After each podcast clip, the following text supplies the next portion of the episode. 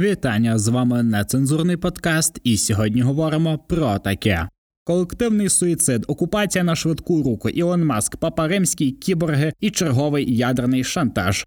Радий вас усіх вітати сьогодні, 5 жовтня, вересень достатньо теплий день. Обов'язково проведіть його на вулиці, погуляйте з собакою, з дівчиною, з дружиною, з рідними, з сім'єю, з тими, хто вам дорогий. Це дуже дуже прикольна штука. Насправді поспілкуватись, поговорити. Тим більше, що зараз поки що ще трошечки тепло, 16, 17, 18 градусів, фактично по всій Україні. Достатньо ясно, тому обов'язково скористайтеся сьогоднішнім днем для того, аби провести його на вулиці, як мінімум, а як максимум в хорошій компанії. В останньому ми спробуємо вам допомогти, тому що зараз і тут ми будемо як завжди нецензурно, непрофесійно і дуже дуже поверхнево говорити про те, що відбувається навколо нас. Ну а навколо нас ще до сих пір триває війна. Аби наблизити нашу перемогу, ми можемо бути дотичними до неї своїми маленькими вкладами в її величезний обсяг. Я звичайно ж говорю про донати. Ви можете ще й донатити нам на патрон, але краще зробіть це для наших зсу, тому що вони зараз роблять надзвичайні речі. За останній час вони звільнили більше ніж півтора тисячі населених пунктів. Це що стосується Донецької, Луганської області, Херсонської, Запорізької, Миколаївської і інше. Це величезні, величезні просто цифри для нашого війська відносно розмірів Російської Федерації, російського війська і його озброєння. Але не забуваємо, що ми воюємо з гібаними орками, які просто закидають нас шапками. Тому в нас в цьому є трошечки перевага. Звичайно, перевага десь в рази три, а то й чотири, тому що за три місяці Російська Федерація окупувала менше ніж Україна звільнила за один місяць. Це наочний приклад того, як Російська Федерація не здатна функціонувати навіть в такій життєво важливій для себе ситуації, тобто у війні проти нас. І чудовий цьому приклад це якраз і цифри, і ця швидкість, з якою українська армія звільняє наші з вами території. Це кілька населених пунктів на день. Це за кілька діб десятки кілометрів. Це величезні цифри. Звичайно, що Російська Федерація всіляко буде намагатися нам якось запобігти і зупинити проти нас, але ми розуміємо, що цей процес уже є невідворотнім. Російська Федерація вже сипеться, і мобілізація це тільки чергова оця предсмертна конвульсія, яка показує, що ось ось цей труп зараз е, просто ну остаточно його покине, яке не яке оце життя, яке до сих пір якось намагаються штучно підтримати. І Україна до цього докладає всіх зусиль. Мені сподобалося таке цікаве рішення стосовно того, що Україна не буде вести переговори з Путіним. Це вже є документально затверджено. Це вже є наступна інструкція для взаємодії з Росією для того, аби отримувати контрибуції та репарації, і це чудовий сигнал російським елітам, так званим лібералам, які так чи інакше все одно хотіли би захопити Україну, але в тому е, випадку, в якому вони зараз опинилися в цій ситуації, це зробити неможливо, і ми зробимо все, аби знищити оце кодло в тому сегменті, якому воно зараз знаходиться, і оце є чудовий приклад для росіян для того, аби зрозуміти, що неважливо скільки м'яса ви відправите в Україну, неважливо чи наварите ви на старі танки 60-х років Т-62 зверху мангала для того, аби наче туди не потрапив Джевелін. Це не допоможе, не допоможуть тортури наших військових, не допоможуть масові вбивства, зґвалтування, катування. Ви не залякаєте нас цим, ви не зможете нас знищити, тому що нас справді оберігають надзвичайні люди. Це напівбоги, це кіборги, це люди, які створюють життя буквально і дозволяють жити нам. Тому обов'язково живіть для цієї країни, створюйте тут бізнес, виховуйте гарно своїх дітей, будьте взаємовічливими і поважайте один одного, тому що хтось за це віддав своє життя, і наше зобов'язання берегти це життя в цій країні. Ну що ж, а тепер давайте до улюбленого, до нашого ворога, до Мордера, який просто є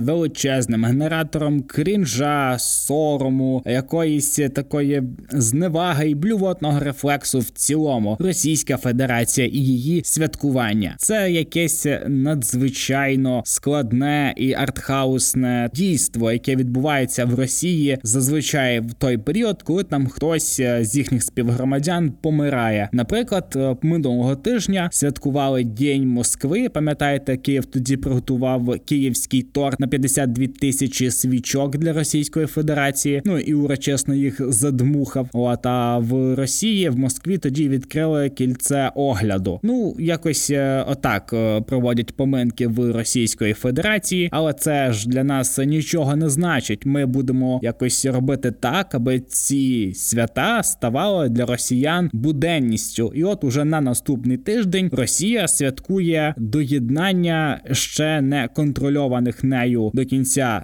територій України, і для цього закатує сцену цілий концерт, наймає бляха якогось. Хто це такий є? Цей чувак з інтернів. Пам'ятаєте, є такий російський серіал крутився колись в українських телеканалах, як і кухня чи хуйня, якось так він називався. Так от, ця хвора людина, він і священник, і мотоцикліст, і байкер, і військовий, і головний сатаніст Росії, людина, яка є, напевно, що яскравим і реальним, найбільш напевно реалістичним косплеєм на Гітлера, за оцією подобою говорити, за манерою спілкування, за тезами, які він підбирає, коли він висловлюється там на десятки мільйонів людей. Ну зазвичай це, це така блядь, крінжова хуйня, що це просто піздець. Хто дивився з Хлобистіним оцю діч, коли він розказував про те, що ми повинні боротися з извращенцями, нацистами і фашистами. Це священна війна, в якій можна умереть, єбанутись. Боже, хто тобі писав текст? Хто автор цієї маячні? Як можна було так крінжово це зробити? Це ж просто калька на блядь, нацистську Німеччину. Ця вся хуйня вже була, хоч би придумали щось нове. Нахуя йому ці червоні окуляри? Що там робив Путін? Раз, два, три на крікура. Для чого це? Для кого? Блять, Путін, ти що, поц, ти став єдиним диктатором блять у світі, який підписав окупацію територій, з яких твої війська тікали. Це як казав російський класик, історична хуйня. Найбільш напевно зашкварених війн не знав світ в цілому. Про ці сйоби, про залишені за собою речі, так презервативи, які залишають собою Російська Федерація, фалоімітатори, величезна кількість е, порнографічного контенту власного виробництва. Ну я маю на увазі збройних сил Росії. Там дуже велику частину ролей відіграють чеченці, кавказці. Це люди, які так би мовити, займають у цих фільмах більш активну позицію, і росіяни зазвичай в ній більш пасивні. Але ми поговоримо про от е, такий схожий контент, тільки на трошечки більш вищому рівні. Я маю на увазі оце підписання про доєднання території України Запорізької і Херсонської області, наче до території Росії. Ай, для кого це зроблено? Жодна країна в світі це не визнала. 140 мільйонів людей, які живуть в Росії, хоч хтось з них реагує на оці такі документи. Це ж просто фільм для самого себе. Сам для себе написав сценарій, сам зняв, сам у ньому знявся. Для чого це було? Ти береш, назначаєш цих гуляйтерів, потім привозиш їх в Кремль, е, підписуєш з ними якісь папірці, які не мають ніякої взагалі юридичної цінності, ніким не завірені з однією і тою самою країною. Це ж все одно, що ти би зняв порно сам з собою, і в акторах написав кілька акторів, але ти там сам. Це мастурбація вже не працюючої схеми. Це вже немає сенсу робити. Для чого? Для кого? Який який є е, не знаю варіант розвитку далі подій, щоби сказати після оцих підписань, так а тепер ми вже нічого не можемо зробити. Росія ж підписала документи, і сталося так, що частина території, яка наче мала входити до території Російської Федерації, вже не є навіть під контролем Російської Федерації, і там вже немає російських військових. І кількість цих населених пунктів, цих територій, цього кілометражу збільшується з кожною добою. То чи був сенс в цілому задрочуватися з цим концертом, кликати Хлобистіна, писати для нього оцей нацистський текст, де він закликає помирати у священній війні, тому подібної хуйні? Чи був сенс в цьому, якщо на момент цього святкування 62 тисячі тисячі матерів не побачили своїх синів, і ще величезна кількість м'яса теж не повернеться додому. Ну може повернуться ті, хто зараз скористався гарячою лінією Хочу жить, тому що Україна дуже і дуже є гуманною країною. Напевно, що я скажу найгуманнішою в світі. Тому що якщо звернути увагу на те, що робить Російська Федерація на наших територіях, на фотографії з катівень, на фотографії,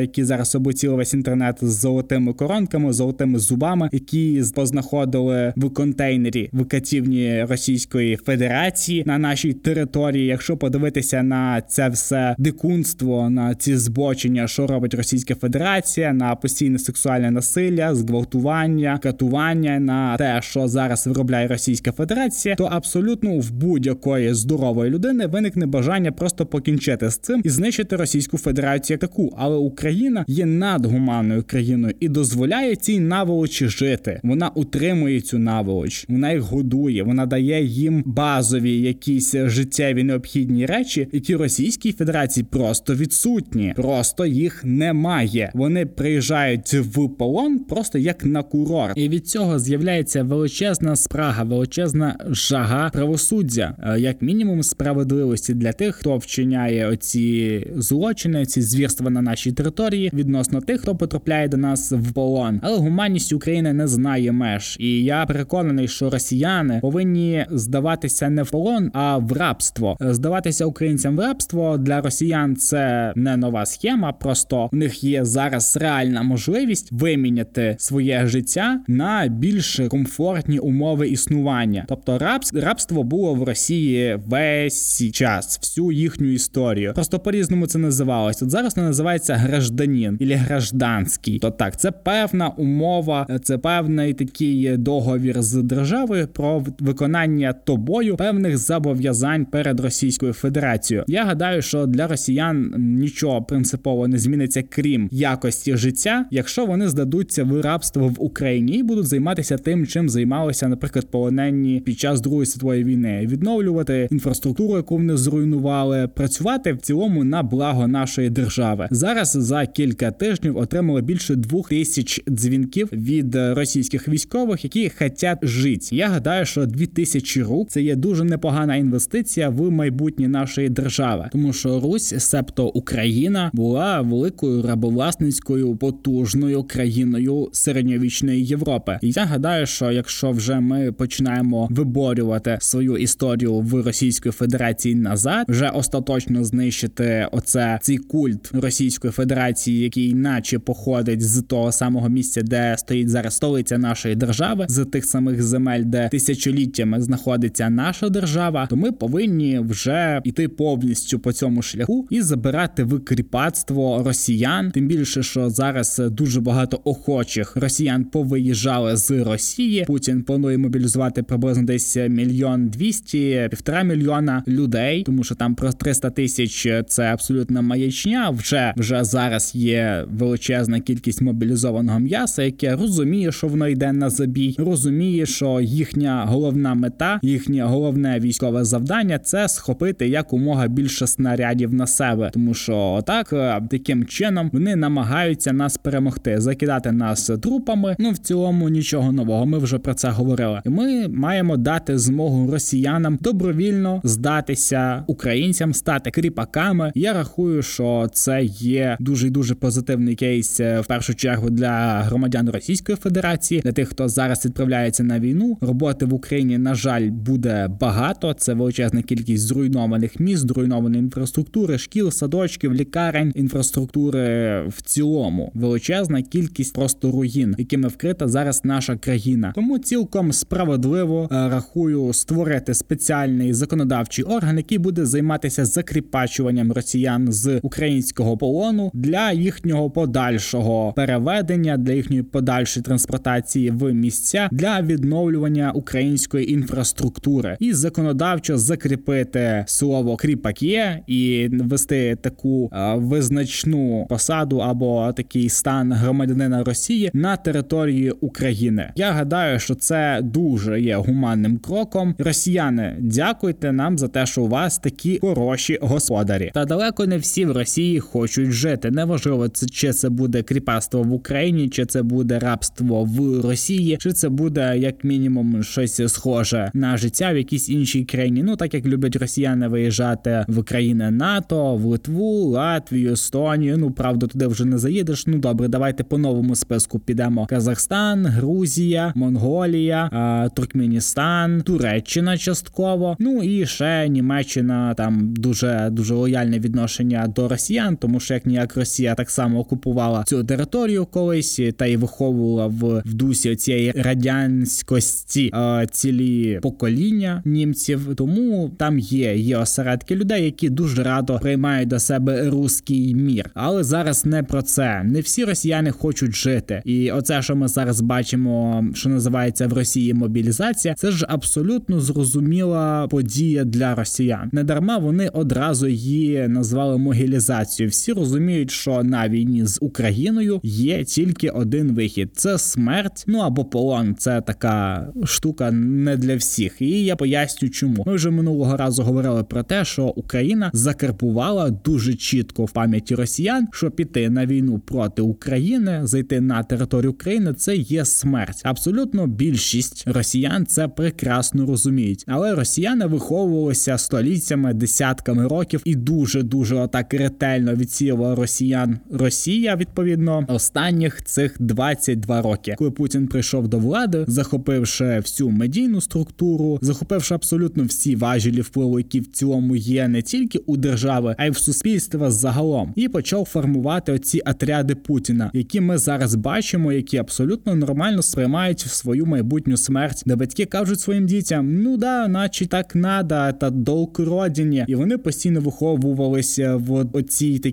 сфері, в такому спеціальному вакуумі з побєдобєсія, побєди, отдать долг родині, опять побєда, діди воювали, ми велика держава, да пізди нацистам, тому подібна хуйня, і це справді вплинуло на росіян. Вплинуло настільки, що зараз дуже легко так зараз знайти відео в багатьох телеграм-каналах, в Ютубі, загалом в соціальних мережах є величезна кількість роликів в з призовних пунктів в Росії, де або росіяни пиздяться, або приходять уже п'яні, або вбивають один одного, блять, прямо в пунктах прийому на вбивство росіян. І мені здавалося це дуже дивним, але потім я зрозумів, що що насправді Російська Федерація це є секта, секта навколо однієї людини. Це відповідно, що Путін, головнокомандувач, стратег, людина, яка катається там верхи голим на коні. Ну навколо Путіна створився культ особистості дуже і дуже в щільному прошарку часу, і дуже дуже інтенсивно. Звичайно, що це повпливало на багатьох росіян, і зараз ми бачимо таку кінцеву стадію, кінцеву мету виховання оцього кодла росіян для того, аби померти. То в російському суспільстві буквально ходять е, бесіди про те, що ну, якщо ти поїдеш, ти помреш, і батьки спокійно кажуть своїм дітям, що треба їхати, що це нормально, це треба віддати борг е, за отечество, за ще якусь хуйню. Це колективний суїцид росіян, які є якраз і фінальним етапом. Це є їхнє основне і останнє, що дуже важливо, завдання е, в їхньому житті. Їх виховували для цього моменту, їх готували конкретно до цього етапу. І тому, коли ми десь е, рік назад, там півтора роки тому, говорили про те, що не дай Бог Росія нападе, і коли в Росію підуть гроби з російськими дітьми, з російськими військовими синами, батьками, дідусями, братами і так далі, тоді росіяни зрозуміють, що Путін наробив хуйні і перевернуть його до гори дригом. Але так не сталося. І ось вам о, чудовий кейс того, як у Путіна справді вийшло виховатись таку величезну кількість людей, яка добровільно увага йде на цей забій, яка розуміє, що так можна померти, так виживає дуже маленька кількість людей. Так їх не будуть навчати. Їм не будуть не тільки навчати їх не будуть, не будуть видавати необхідного обладнання, необхідної екіпірування, необхідної медичної якоїсь освіти, знань для того, аби вижити. Жгутів навіть немає. Їбаних жгутів. Про те, що зникло півтора мільйона військової форми, ми вже з вами говорили. Про те, що необхідно було закупити безпілотників Ірану, ми теж з вами говорили. То люди розуміють, що ну так, єдине, що можна зробити, це померти. Про цей колективний суїцид росіян зараз є от завершальним етапом. Тобто Путін помре сам і з собою забере оцю всю когорту людей, яких він виховав для смерті, тому що цьому єблану, оцій людині, і після смерті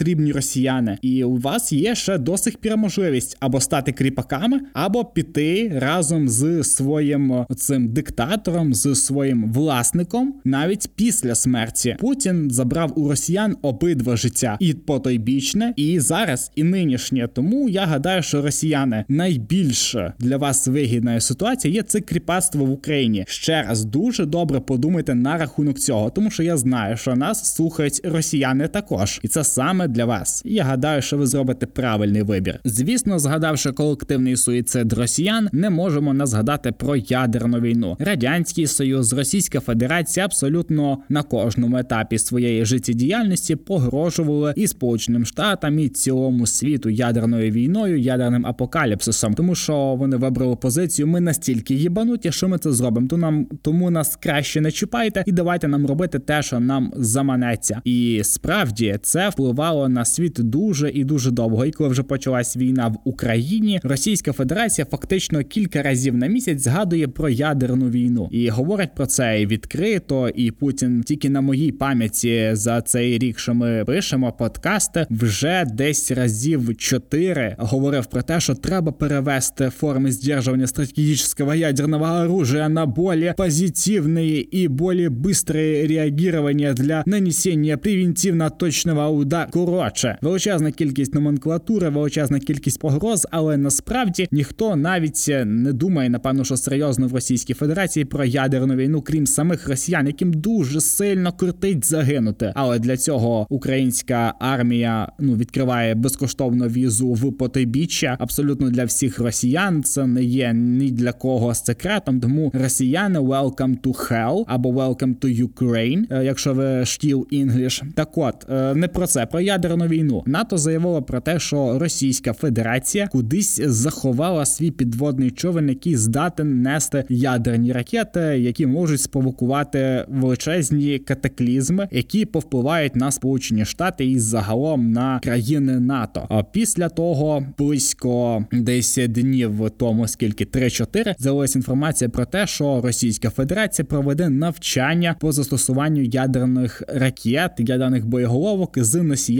Ескандер, які вона може і задіює у війні з Україною. Це так е, десь туди Калінінградська область, так для того, щоб трошечки нагнати страху на Європу, на НАТО відповідно, тому що Україна зараз подала заявку на вступ в НАТО за кілька днів. Підтримали Україну вже 11 країн. Звичайно, що в першу чергу це наші союзники, імена яких ви дуже добре знаєте. Чекаємо на відповідь е, від решти альянсу і побачимо наскільки швидко станеться ця процедура з Україною, тому що от Фінляндія і Швеція вже фактично вступили в альянс і мають е, такий зонтик захисний. Сполучені Штати вже відкрито заявили про те, що буде відбуватися з Росією при спробі, тільки спробі нанести ядерний удар. Росія постійно говорить про ядерну війну, а Сполучені Штати про це не говорять. Вони просто моніторять те, що відбувається на території Російської Федерації, де те, що відбувається в морях з підводними човнами, і дуже дуже добре контролюють цю ситуацію.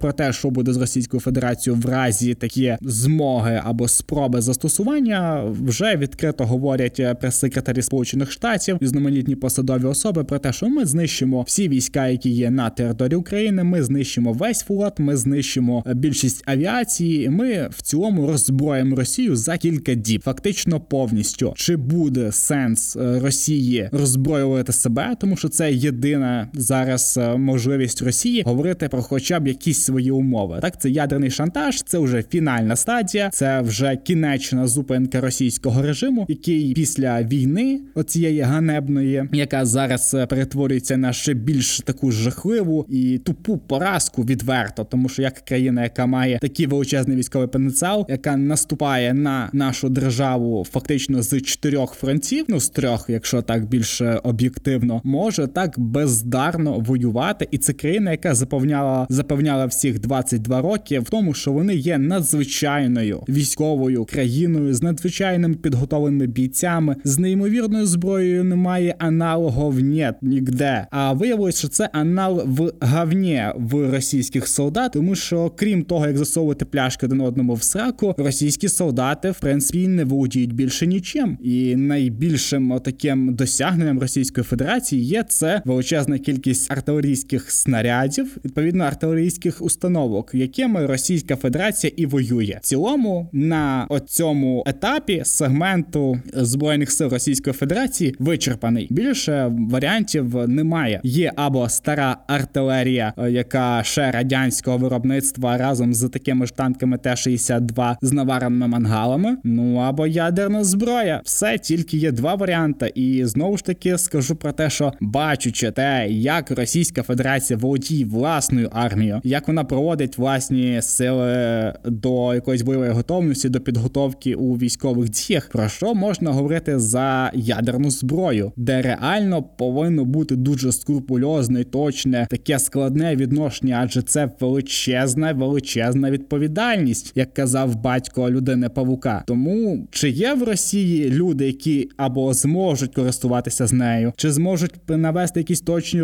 розрахунки, чи в цілому це дійство на всіх етапах зможе відбутися? Дуже сильно сумніваюся, тому вам не варто переживати, але й не відмикайте, будь ласка, оце оповіщення від ДСНС, тому що це зараз дуже і дуже важливо. Краще перестрахуватися і бути готовими до будь-чого, ніж ніж не бути готовими. Ну що, і давайте наостанок проговоримо, проговоримо кількох е, таких зашкварених півнів. Один такий простаркуватий він у нас уже є частий гість. Це папа Римський, це людина, яка зараз е, якось асоціюється у багатьох людей з релігією, але останнім часом таких асоціацій стає все менше і менше і менше, тому що людина не знає, коли завалити своє їбало щебнем і постійно говорить про речі, які не мають абсолютно ніякого зв'язку з релігією, з справедливістю, з взаємоповагою, з багатьма іншими чеснотами, які мала би насправді релігія якраз і просувати. Людина говорить про примирення, про мирні переговори з агресором, про те, що треба пробачати. Пам'ятаємо цей весь інцидент з Христом, про який ми теж говорили в одному з наших випусків. Це не релігія, це не Біблія, це радше маленька релігійна рекламка, яку вам всунули під двері або засунули просто в замок, тому що вона не має ніякого відношення з релігією. Це людина, яка співпрацює з найбільшою терористичною такою, не з найбільшим терористичним угрупуванням у світі, про що ми з вами так само неодноразово говорили. І я можу повірити в те, що він не розуміє цього, і він е, та ні, ніхуя, все він розуміє. Він просто співпрацює з росіянами. От і все. Але Ілон Маск, якого хуя? Я розумію, коли старий так дід там за 70 років морозить хуйню. Але що сталося з тобою? Якої сраки? Все ж було так добре. Ілон Маск. Він підтримував нас на інформаційному фронті. Він давав нам старлінки. Він займався інтернетом для наших військовослужбовців. Перші дні війни, коли це було ну дуже важливо. Співпрацював з Мінцифрою, з ним спілкувався Зеленський. Все здається було класно. Але так сталося, що один раз змороживши хуйню, все ти вже звідси не виберешся. І оцих шість панічних твітів, які написав Ілон Маск після того, як його вже розйобував Зеленський, говорять про те, що ну все не вдалося, не сталося так, як ти хотів, і це тебе похоронить. От я не думаю, що стане надзвичайним ударом для Ілона Маска, чи для України, чи для будь-кого. Єдине, що він зробив, це інформаційний привід для російських телеграм-каналів і російських пропагандистських каналів, що в цілому нічим не відрізняється один від одного. Він дав їм одну тему для бесіди, і в Росії зараз розказують про те, як Ілон Маск дає Україні дуже корисні поради. Мільярдер, геній, філантроп, дуже крута людина. Ну це та людина, яку хуєсосили тоді, коли Ілон Маск відкрив SpaceX і почав доставляти вантажі на орбіту на міжнародну космічну станцію. Це в цій самій країні його зараз хвалять за те, що він, наче дав дуже важливі, а головне корисні поради Україні віддати свої землі під референдуми, віддати Росії Крим і цим закінчити війну. Адже саме капітуляцією, здачею Україною своїх громадян, своїх територій, своєї землі є абсолютно нормальним, яке би влаштувало абсолютно всіх. Чим була зумовлена така дресня в голові Ілона Маска, я зрозуміти не можу. Але мені здається, якщо він назвав свого сина, ну так дуже дуже і дивно, і та й загалом є дуже такою людиною. Ну так теж напевно з кимось е, хворобами, чи може з якимось е, такими розладами. Я гадаю, що не варто на нього так сильно вже накидатися. Тим більше, що українці його так люто захуєсосили, так закидали хуями. Ну особливо Зеленський. Мені здається, що він просто відспівав його в Твіттері. Тому я гадаю, не варто хоронити вже мертве і вже похоронене. Хай Ілон Маск з папою римським десь е, зустрінуться, порозмовляють про їхні плани, про їхні стратегії для України, але хай не озвучують їх. Хай це буде така розмова тет-а-тет, розмова наодинці, можливо, навіть сповіді в деякій мірі, але хай це тримають при собі або в собі. Ну а що ж, хлопці і дівчата, у нас все величезне. Вам дякую за прослуховування. Обов'язково підписуйтесь на наші подкасти на зручних для вас подкаст-платформах. Дякую і до зустрічі.